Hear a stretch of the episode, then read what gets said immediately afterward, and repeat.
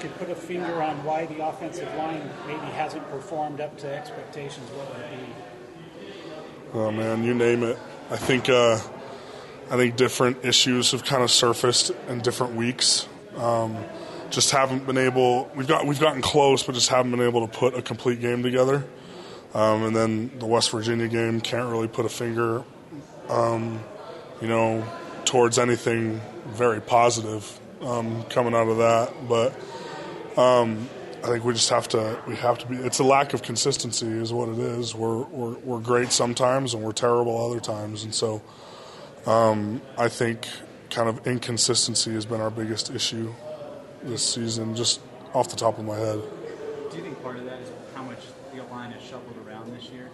Uh, I mean, I think that's part of it. I mean, it could be because you, you kind of get used to guys playing next to you, but at the same time, everyone has to know what's going on and be comfortable in what we're doing. And, you know, the expectation is that everyone in the O line room theoretically could go in and play.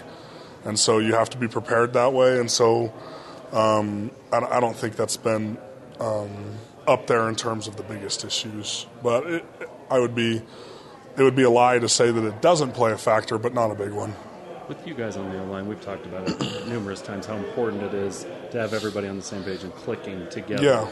Right. And Arod said he's been a little surprised that it hasn't clicked as much this year or as quickly as, as maybe he thought. What does it take to get that, you know, clicking where it's clicked in with all five guys every play? Um, I think it takes, I think, reps first and foremost, and also just you know commitment to the playbook um, and understanding all your assignments all of the time. And because obviously there have been some scenarios where we haven't been on the same page. Um, and, you know, I think just obviously that starts with me um, at center, you know, and if, if, you know, if we have to just over communicate to get everybody on the same page and just essentially tell everybody what to do and make sure everyone knows what's going on, then so be it. But, uh, you know, I think uh, I think we need to communicate better up there, and then I think also just we have to spend more time, which we definitely have this week. Sorry, um, in the film room, and you know, just even just in the playbook, getting back to the basics and the fundamentals, because those are things that you know have been slipping for us recently. Um, so. You know where Kingsley stood up and pointed at a guy that had crossed the neutral zone? Mm-hmm. Is that what you're taught to do? Or... Yeah. Okay. Yeah, yeah, and so the the challenge with those is um, typically it needs to be the guy directly in front of you who crosses the neutral zone for you to raise up.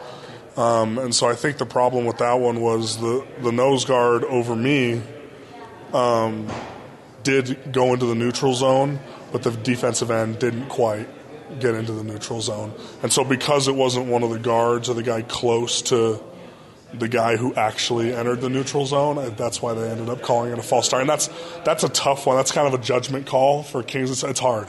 That's not easy to do. He felt like he crossed the line, so he raised up on it, and I, I don't.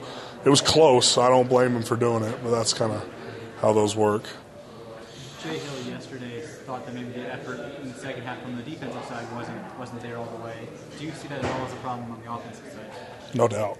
Yeah, for sure. And um, I think especially, you know, I think especially towards the back half of that game, guys were getting frustrated that things weren't going our way, and it was just kind of boiling up, and we needed to, you know, we needed to push through that a, a little better than we did, especially once you kind of realized that it was out of hand a little bit. We got to be better about getting through that. I got to be better about pushing through that, and um, no, definitely the effort needs to increase for sure. How important is it to play well this week at home, back home? You know, get a chance to, to keep huge. winning there. It's huge. It's the biggest game of the year for us because it's the game this week, and it's a chance to get bowl eligible, um, which is obviously a team goal that we have, and so it's a huge game. It's huge. Hunter, I know you're probably thinking just about this game, but are, are you approaching this month as kind of your final stretch as a BYU Cougar? I know you've got the COVID year, but are you kind of looking at this as your final run? You got to make the most of it. Um, yes, in the sense of for our season. Me personally, haven't thought much about that yet. Just that's there's a lot that happens after that last game of the year that helps determine that decision, and so I can't really do much about it till we get there. So I haven't thought about it too much. What would bowl eligible mean for you personally? I mean, it's kind of been an expectation around this program while you've been here, certainly. So just Yeah. what, what would it mean to clinch another bowl game, especially in the first year in the Big 12? I, I think it would be it would be huge for our team, you know, because obviously because it's a goal that we have, but also you know your first year as a Power Five to get bowl eligible, um, and you know that's a that's a huge thing for your team to get that one more chance to play together because this team will never be the same regardless of whether you come back next year. There's freshmen that got four more years. This is the last chance that we have over these next month, month and a half to play together as a team. So we want to extend that for as long as possible. Right.